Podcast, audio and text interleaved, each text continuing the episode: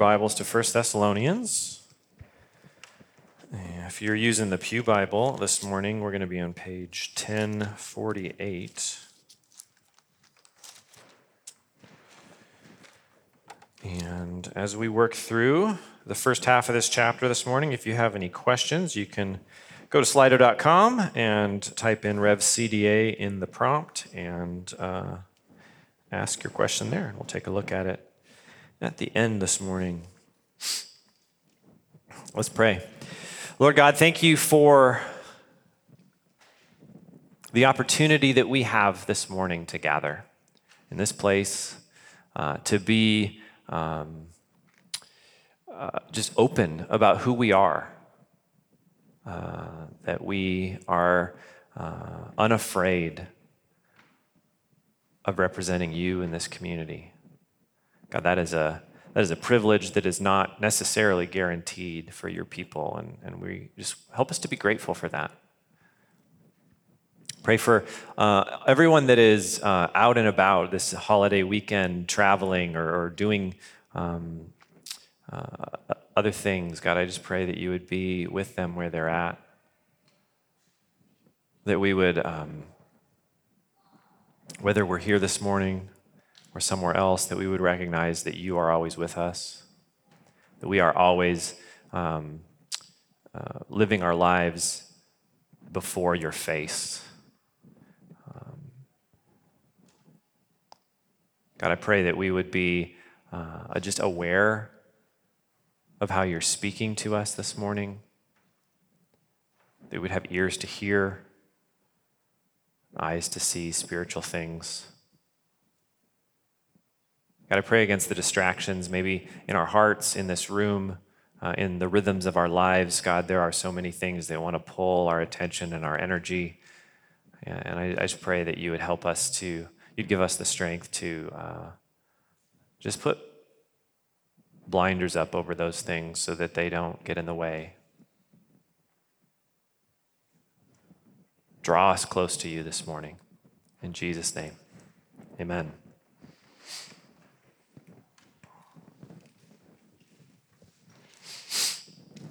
My, um, my younger daughter, Nora, is, uh, she gets really easily stressed out uh, when she doesn't know what's happening in the future.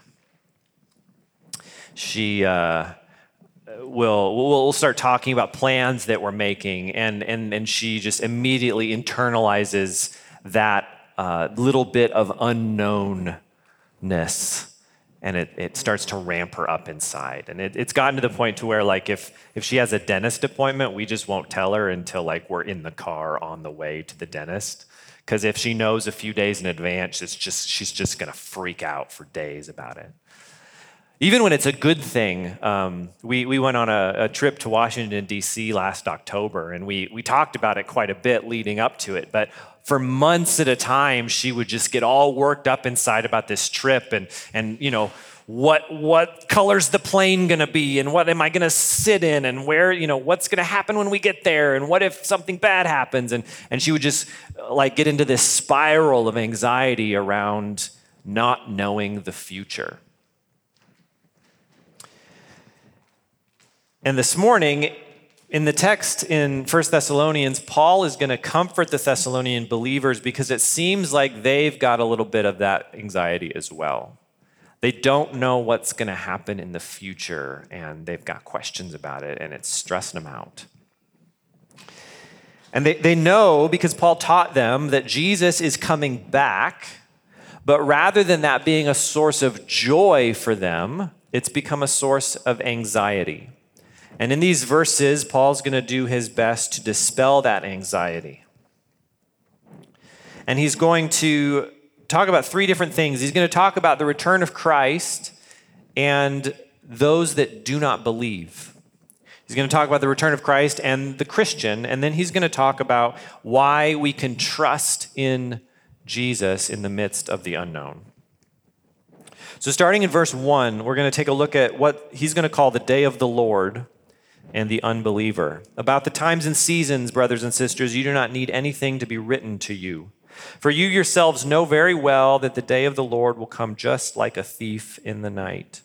For when they say peace and security, then sudden destruction will come upon them like labor pains on a pregnant woman, and they will not escape. So, if you remember last week, we talked about how Paul was giving the Thessalonians assurance about those who had died already in Christ. And he was assuring them that they had not missed the coming of Jesus, that they would be raised from the dead to meet Jesus in the air. And now he transitions to the time where Jesus will return and he wants to tell them about those that are still alive. And he starts with those that are not Christians. He uses the phrase the day of the Lord, which this is a technical term that comes out of the Old Testament and it's almost always something to be feared. Amos 5:18 says, "Woe to you who long for the day of the Lord. What will the day of the Lord be for you? It will be darkness and not light." In Isaiah 13, he writes, Look, the day of the Lord is coming, cruel with fury and burning anger to make the earth a desolation and to destroy its sinners.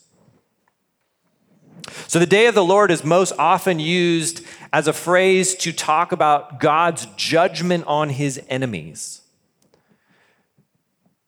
Those that destroy God's people and harm God's creation will someday themselves be destroyed by God.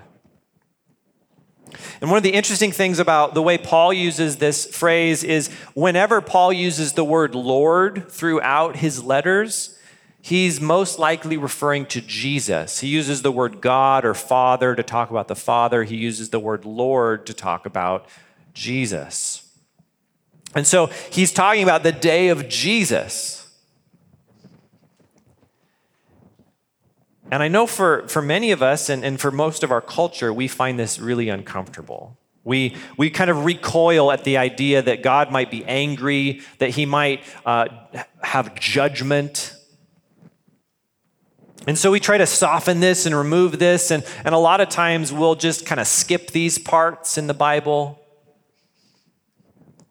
We, we've kind of created a God in our mind that is old and grandfatherly and just kind of pats us on the head and says he loves us and has a bowl of candy at his house.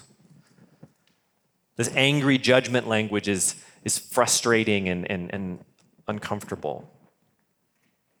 And sometimes we, we even use Jesus as an example, uh, for, as a rationale for why God doesn't act this way. Jesus is, is quiet and smiling and he's accepting and he just doesn't really have any agenda or initiative.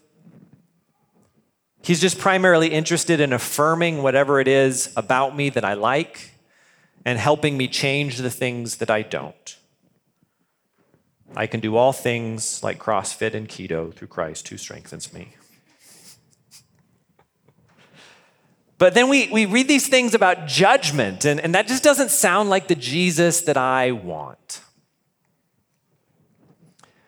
But the funny thing is that this perspective is incredibly Western. It's incredibly um, uh, well to do right? We, we can afford to imagine that God doesn't repay evil because we don't honestly experience that much evil. Miroslav Volf, who grew up in Eastern Europe, writes this. He says, Imagine speaking to people as I have, whose cities and villages have been first plundered, then burned, and leveled to the ground, whose daughters and sisters have been raped, whose fathers and brothers have their throats slit your point to them, we should not retaliate. Why not? I say the only means of prohibiting violence by us is to insist that violence is only legitimate when it comes from God. Violence thrives today, secretly nourished by the belief that God refuses to take the sword. It takes the quiet of a suburb for the birth of the thesis that human nonviolence is a result of a God who refuses to judge. In a scorched land soaked in the blood of the innocent, the idea will invariably die like other pleasant captivities of the liberal mind. If God were not angry at injustice and deception and did not make a final end of violence, that God would not be worthy of our worship. What he says is if you are from a culture where you have been deeply harmed by injustice, the idea that God one day is going to exercise vengeance on your behalf is not a fearful thing, but a comforting thing. And we have so insulated ourselves in our society in the, the safety that we have that we recoil from the idea of God's vengeance when Christians all around the world are hoping for it. Paul uses this logic in his next letter to the Thessalonians. In 2 Thessalonians 1, he says, Therefore, we ourselves boast about you among God's churches, about your perseverance and faith in all the persecutions and afflictions that you are enduring. It is clear evidence of God's righteous judgment that you will be counted worthy of God's kingdom, for, for which you also are suffering, since it is just for God to repay with affliction those who afflict you and to give relief to you who are afflicted along with us. This will take place at the revelation of the Lord Jesus from heaven with his powerful angels when he takes vengeance with flaming fire on those who don't know God and those who don't obey the gospel of our Lord Jesus. I've talked about this before, but I, I think it's, I would argue, pretty clear in the New Testament that Christians are meant to lay down the sword and not retaliate against their enemies. We're called to love our enemies and turn the other cheek. And, Paul and Jesus' rationale for this is that God will take care of it for us. We don't have to be people that re- retaliate, take vengeance, and fight for ourselves because Jesus will fight on our behalf. And when's this going to happen? Paul doesn't say. But he's been taught by Jesus. Matthew 24, Jesus says this Now concerning that day and hour, no one knows, neither the angels of heaven or the Son, except the Father alone. As the days of Noah were, so the coming of the Son of Man will be. For in those days before the flood, they were eating and drinking, marrying and giving in marriage until the day Noah boarded the ark. Then they didn't know until the flood came and swept them all away. This is the way the coming of the Son of Man will be. Two men will be in the field, one will be taken and one left. Two women will be grinding grain with a handmill, one will be taken and one left. Therefore, be alert, since you don't know what day your Lord is coming. But know this if the homeowner had known what time the thief was coming, he would have stayed alert and not let his house be broken into.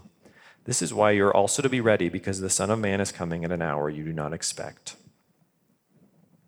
See, we're not meant to know exactly when this is going to happen. Jesus says at that time, according to his human nature, he didn't even know when it was going to happen, and so we shouldn't expect to know either. But notice specifically in this part of the passage, Paul is speaking to non Christians, those that do not know Jesus. They will not be expecting Christ. And he says it Jesus will return like a thief in the night. And the reality of, of this metaphor is that you don't go to bed thinking that your house is going to get broken into. If you did, if you were like, I'm not sure when the thief is coming, but I know he's coming tonight, you'd stay up and wait for him. You're not going to be anxious about your house getting broken into because it's outside the realm of possibility for you. Maybe that's not for, true for some of you. I, I don't know, but I never, ever, ever go to bed thinking, I hope the house doesn't get broken into tonight. It just doesn't cross my mind. I don't think about it at all. According to Paul, the return of Jesus isn't on most people's radar. It's not on my bingo card for 2023. Paul says the one that is outside of a relationship with Jesus is totally unaware of what is coming. Some of you may remember uh, COVID. You guys remember COVID? The, the whole, uh, you know, stocking up on toilet paper, wearing a mask, wiping down your groceries with an alcohol wipe. How many of us were doing that before March of 2020? Probably not any of us right? Because we just didn't have an awareness that that was even a thing. And so Paul says the, the one who is outside of Christ just has no concept of his return. And he says that they will, that they will say peace and safety, peace and, peace and security. And this is probably a swipe at the Roman government. The Thessalonians lived at a time in the first century which was called the Pax Romana or the Peace of Rome. And the reality is, the Roman government killed a lot of people to ensure that the empire would be peaceful. They had legions of military stationed all around the borders to protect them from the barbarians. And they were proud of it. They talked up the Roman peace. Uh, one of their philosophers, uh, Paterculus, such good Latin names. He wrote this about the founding of Rome. He said, On that day, there sprang up once more in parents the assurance of safety for their children, in husbands for the sanctity of marriage, in owners for the safety of their property, and in all men the assurance of safety, order, peace, and tranquility. See, the Roman machine was proud of itself and how it had brought peace to the people. They had a strong military, secure borders, and economic prosperity, and they made it clear that Rome was responsible for giving this to the people. This would become a problem for the Christians in later years because to be a good citizen of the Roman Empire, you were required to swear your allegiance to Rome once a year to prove that you were a good citizen. You had to offer a sacrifice to the Roman goddess Roma, not because you actually believed in this deity, but because this was the symbol of your citizenship. And the Christians, they just wouldn't do it because they swore their allegiance to Jesus alone. If you've ever read about or in, your, in, the, in the popular imagination of the Roman Empire, you've seen Christians being burned at the stake or thrown to the lions. These were not crimes for having a weird religion, these were crimes of treason. And the Christians who were peaceful and in every way model citizens wouldn't give their allegiance to the Roman machine. And they were persecuted and killed for it. We see this beginning to bubble up in Thessalonica in Acts 17 when Paul goes there. The citizens of the city say they are all acting contrary to Caesar's decrees, saying that there is another king, Jesus. See, the Christians risked the wrath of the Romans because they, the Romans saw national patriotism as directly connected to prosperity. And if the Christians wouldn't worship the emperor and the Roman national gods and something bad happened, well, it's probably the Christians' fault. And so, in order to maintain their society, they required the Christians to submit to allegiance to Rome, and they wouldn't do it.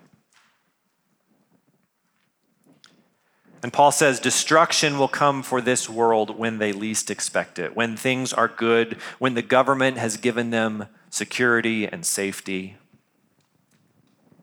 And then his third metaphor, he says, it will be like labor pains.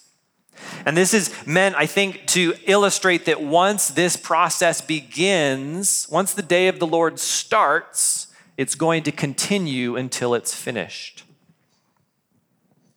I've never been in labor, but I know some people who have. And it seems like while, while it, is, it is possible to have false labor, at a certain point, there's this kind of light bulb of, uh oh, I think it's time. And at that point, we're going to have a baby.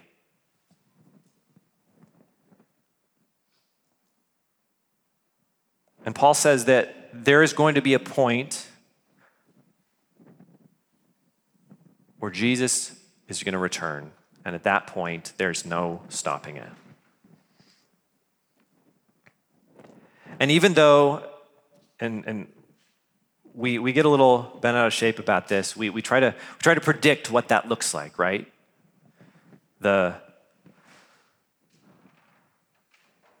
the day of the Lord was, was probably going to be around a thou, the year 1000, because that makes sense.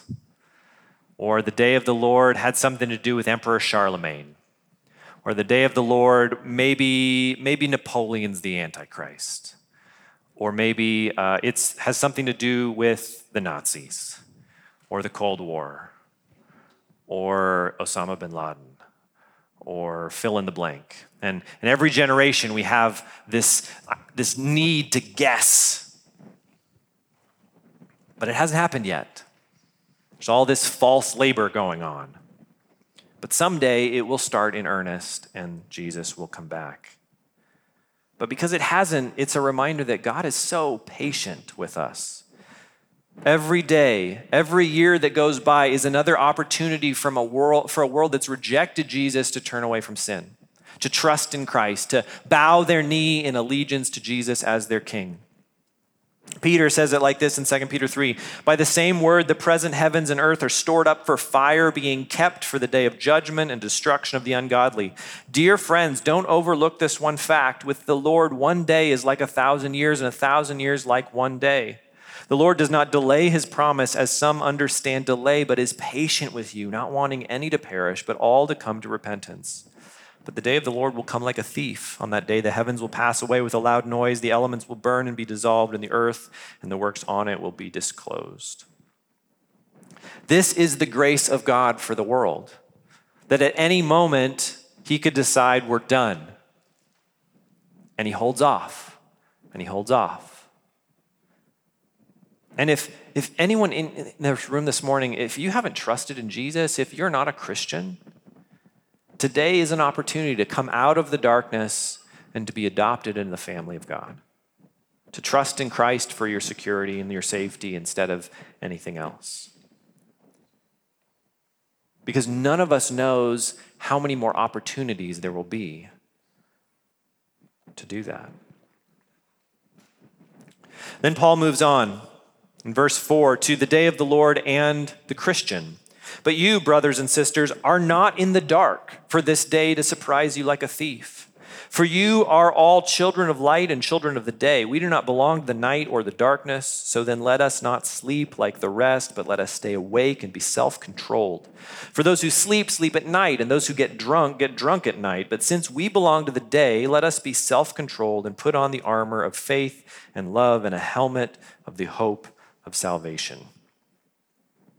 Paul tells the Thessalonians, unlike the rest of the world who's going to be shocked when Jesus returns, because that's just totally not on their radar, he says, We will not be surprised when Jesus returns.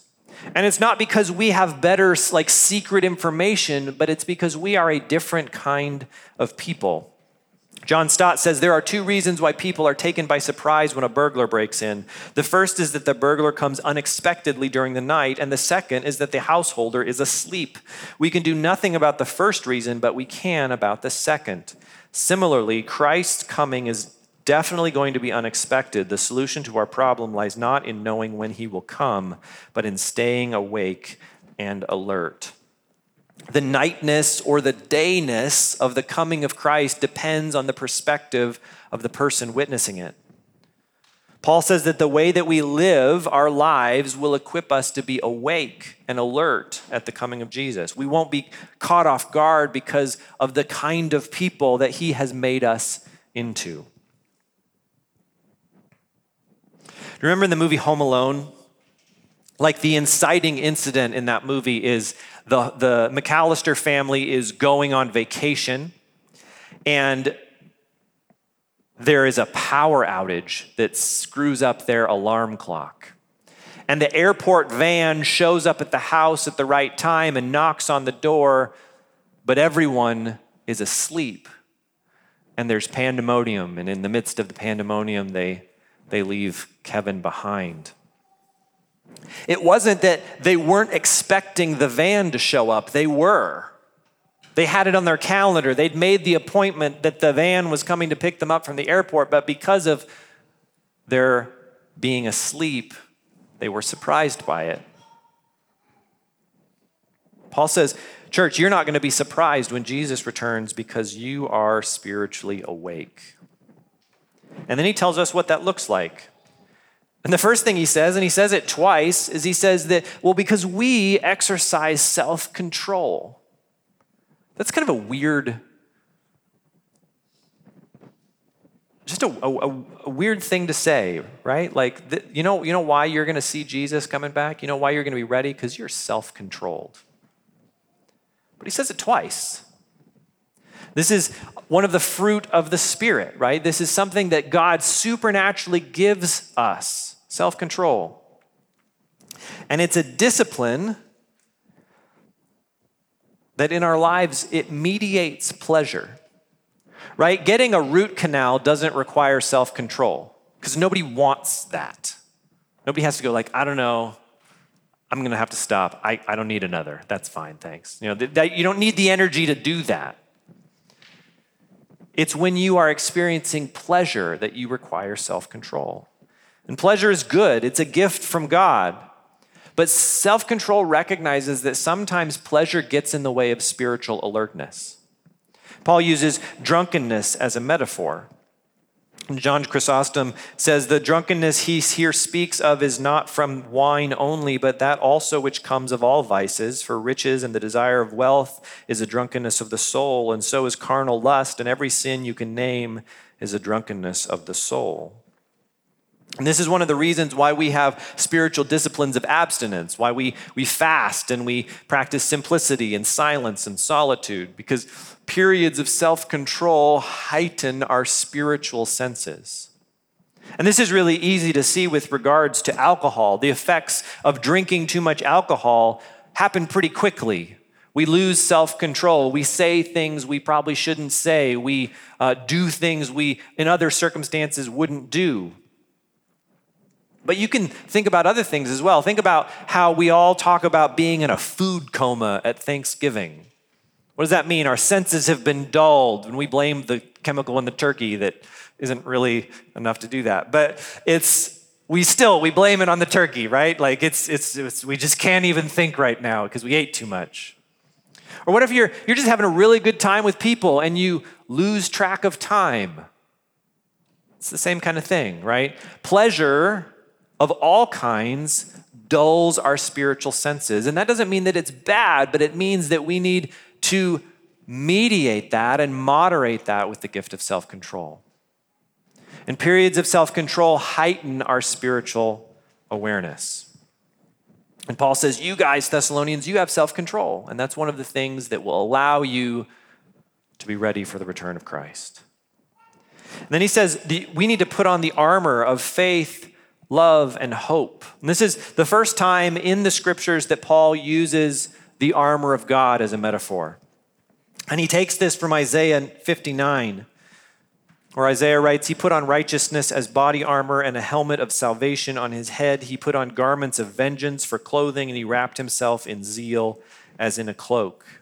Isaiah is talking about God responding to the world filled with injustice by arming himself for war to fight against it.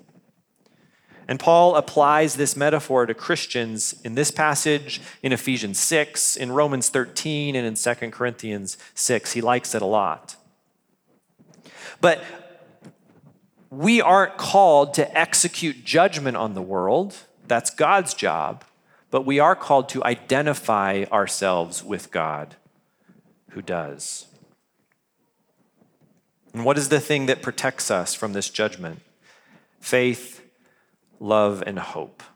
And these are the three virtues that Paul opened this letter with in 1 Thessalonians 1 3. He says, We recall in the presence of God, our, our God and Father, your work produced by faith, your labor motivated by love, and your endurance inspired by hope in the Lord Jesus Christ. And we're meant to be people that are marked by these things faith, trust, allegiance to Christ, love for God and our neighbors, and hope. And hope in the scriptures is not like, man, I just really hope I win the lottery. Hope is a settled expectation that something is going to happen, that we are sure that Jesus Christ is going to return and he's going to bring about his kingdom of justice and righteousness. It hasn't happened yet, but we know it will. That's what our hope is. Overall, Paul says, between the self control and our confidence in Christ, we're to give ourselves to Him for our lives and our future. And then, if there's any more anxiety about this, Paul lays out some reasons why we can trust in Christ in verse 9. For God did not appoint us to wrath, but to obtain salvation through our Lord Jesus Christ, who died for us so that whether we are awake or asleep, we may live together with him. Therefore, encourage one another and build each other up as you are already doing. Paul says that we will not be swept away in the coming judgment because we will be saved by Jesus. And he says, Jesus who died for us. Why would Jesus die for us? Why would Jesus go through all of that to save us and then allow us to experience God's wrath? We learn that, that Jesus took God's wrath for us on the cross. That's what the cross accomplished is, is we deserved death. We deserved the penalty for our sin. We were rebels and enemies of God. And Jesus took our place. He stood in that gap and paid that penalty on our behalf. We have been spared God's wrath because of Christ's blood. And there is no wrath of God left to pour out on you and I. If we are Christians, that penalty has been paid. And this is so important for us to internalize because I don't think we often always do. So many of us walk around in our lives questioning whether we really belong to Jesus. And if you, by, by faith, have, have believed in His love for you, in His grace for you, in His work for you on the cross, if you've trusted in Him, then you are accepted by Him, Christian. You are loved. You are secure in Him. There's nothing that's going to take you away from Him. And you are significant. You matter. Your life has purpose because of who He is and how He loves you. And I know not everybody struggles this way, but I know some of us, we, we live in fear that, that maybe we're just not good enough. We, we know how dark our hearts are, and we think maybe Maybe Jesus loves other people because they have it all put together and we, we pretend. But, but me, there's something about me that's just extra broken. How could God possibly love me? Maybe He doesn't really love me. Your sin is not too great to have been paid for by the cross of Christ. And if you believe that, if those, if those thoughts enter your mind, if you have doubts about the love of God for you, that is, that's a lie that is coming from the enemy. Do not believe it. A couple, a couple reminders from God's word. John 1 But to all who did receive him, he gave them the right to be children of God, to those who believe in his name. We have been, we've been adopted into his family. We are beloved sons and daughters. Those of you that have children, think about how you love your children. God's love for you is orders of magnitude greater than that. Romans 8, therefore, there is now no condemnation for those in Christ Jesus because the law of the Spirit of life in Christ Jesus has set you free from the law of sin and death. The power of Christ on your behalf far outweighs the power of your own sin. Ephesians 2 For you are saved by grace through faith, and that is not of yourselves, it is God's gift, not from works, so that no one can boast. For we are his workmanship, created in Christ Jesus for good works, which God prepared ahead of time for us to do.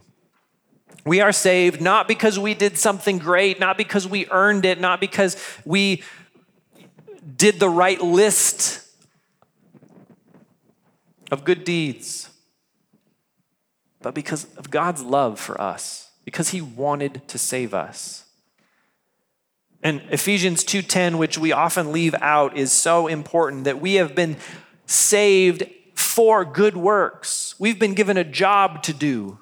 We matter. We're not just like extras. God was like I should probably save these guys too.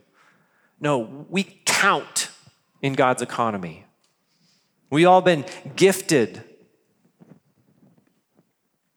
created so that we would be about his business in the world.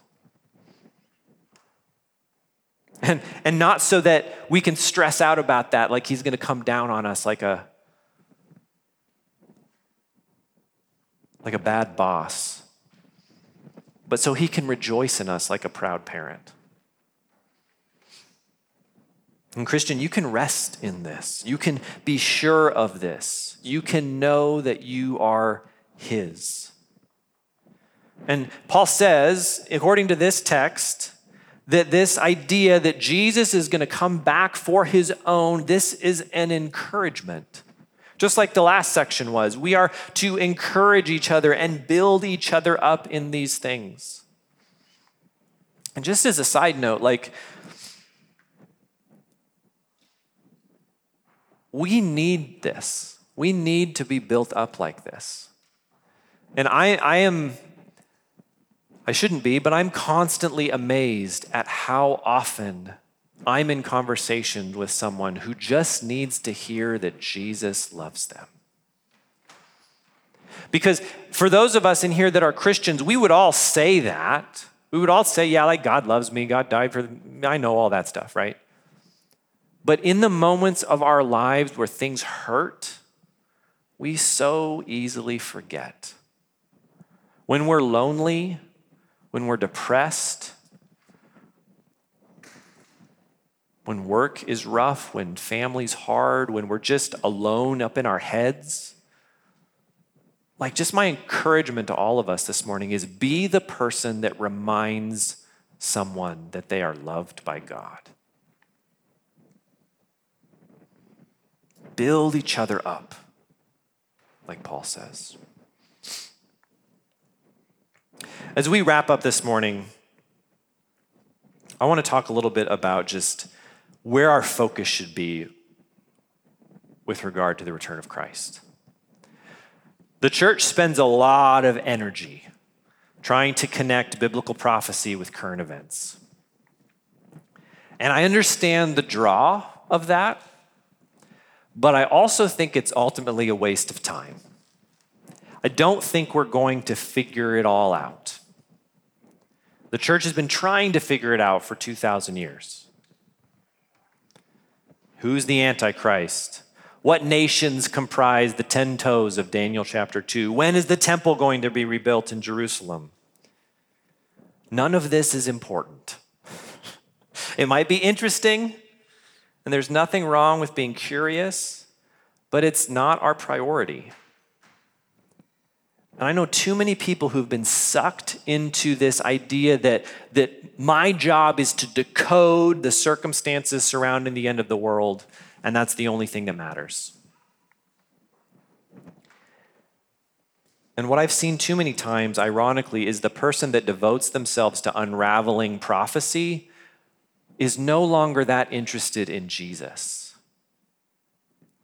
Which the whole point is that we would rejoice in Jesus. In Titus 2, if you're, if you're in a community group, we're working our way through Titus right now. Um, I don't think anybody's here yet, but spoilers, I guess. For the grace of God has appeared, bringing salvation for all people instructing us to deny godlessness and worldly lusts and to live in a sensible, righteous, and godly way in the present age, while we wait for the blessed hope, the appearing of the glory of our great God and Savior, Jesus Christ. He gave himself for us to redeem us from all lawlessness and to cleanse for himself a people for his own possession, eager to do good works. This is what Paul says to Titus it means to be ready, to be alert, to be eager to do good works, to be about the business of our Lord Jesus, to put away worldly lusts and engage in the present world in a way that invites others into experiencing the salvation that's being offered to them. And if we focus on that, I think we'll be more fruitful than focusing on so many of the details that we don't quite understand anyway. Before we wrap up, I want to offer one more reason why unraveling all of the prophecy of the second coming is going to be difficult, if not impossible. And, and that's because I think it's supposed to be.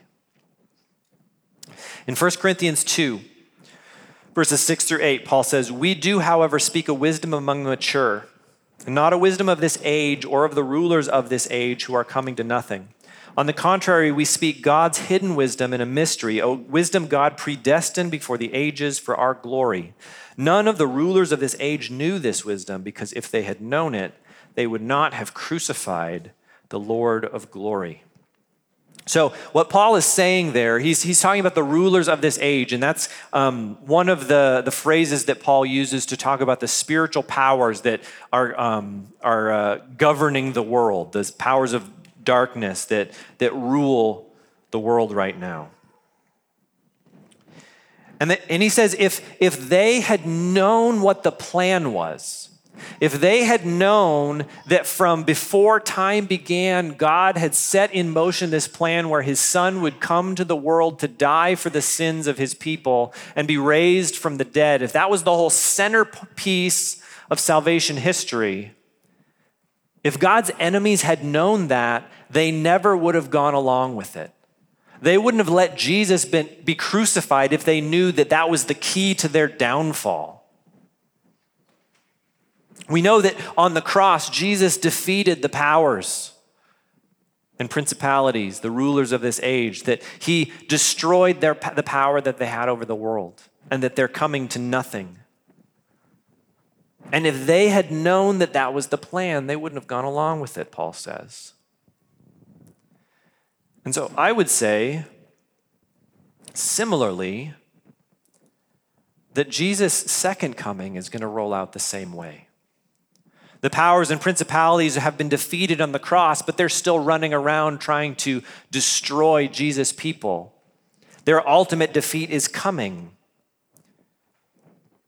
But just like the prophecies of Jesus' first coming, I think the prophecies of Jesus' second coming are intentionally vague because there are still forces at work that want to see Jesus and his people destroyed. My guess is that one day we will all look back on these texts about the second coming and think, oh, yeah, that totally makes sense. But right now, it's a little bit fuzzy because I think it's supposed to be. We're supposed to be given enough to know that we still win in the end, that Jesus is going to return, that he's going to defeat the powers of darkness and put an end to injustice and set up a kingdom of goodness and righteousness forever. And today we're called to hope and to be about his business, eager to do good works, to love our neighbors until the day that he returns.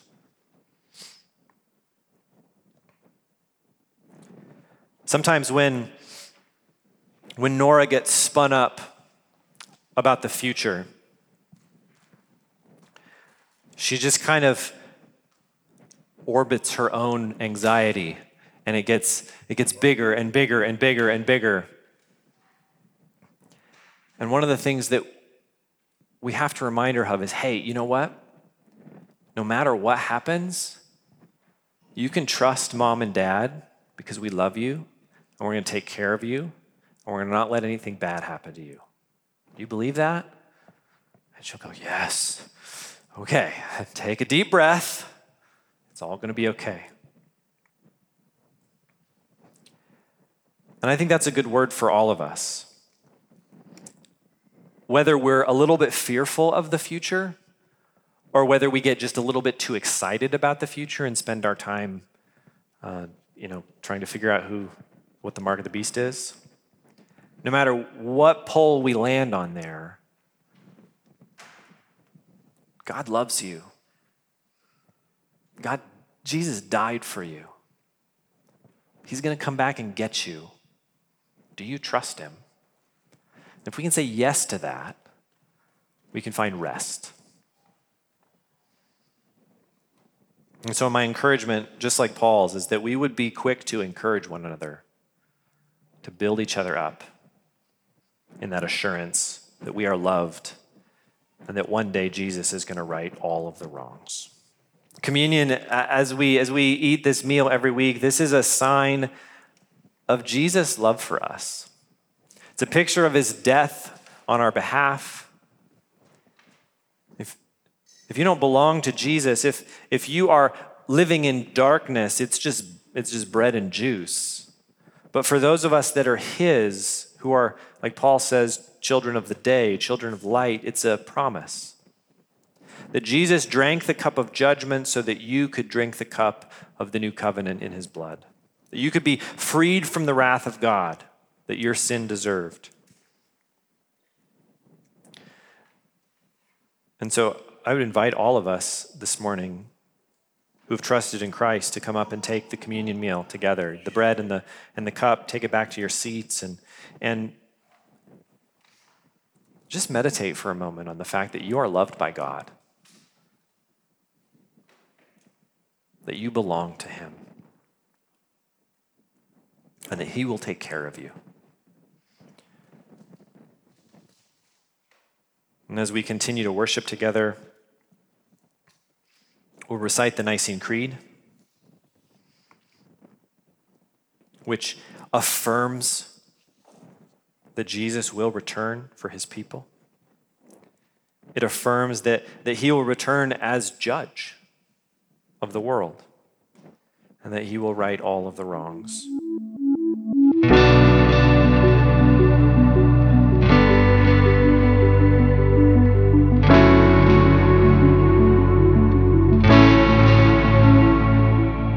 You've been listening to the Revelation Church Coeur podcast.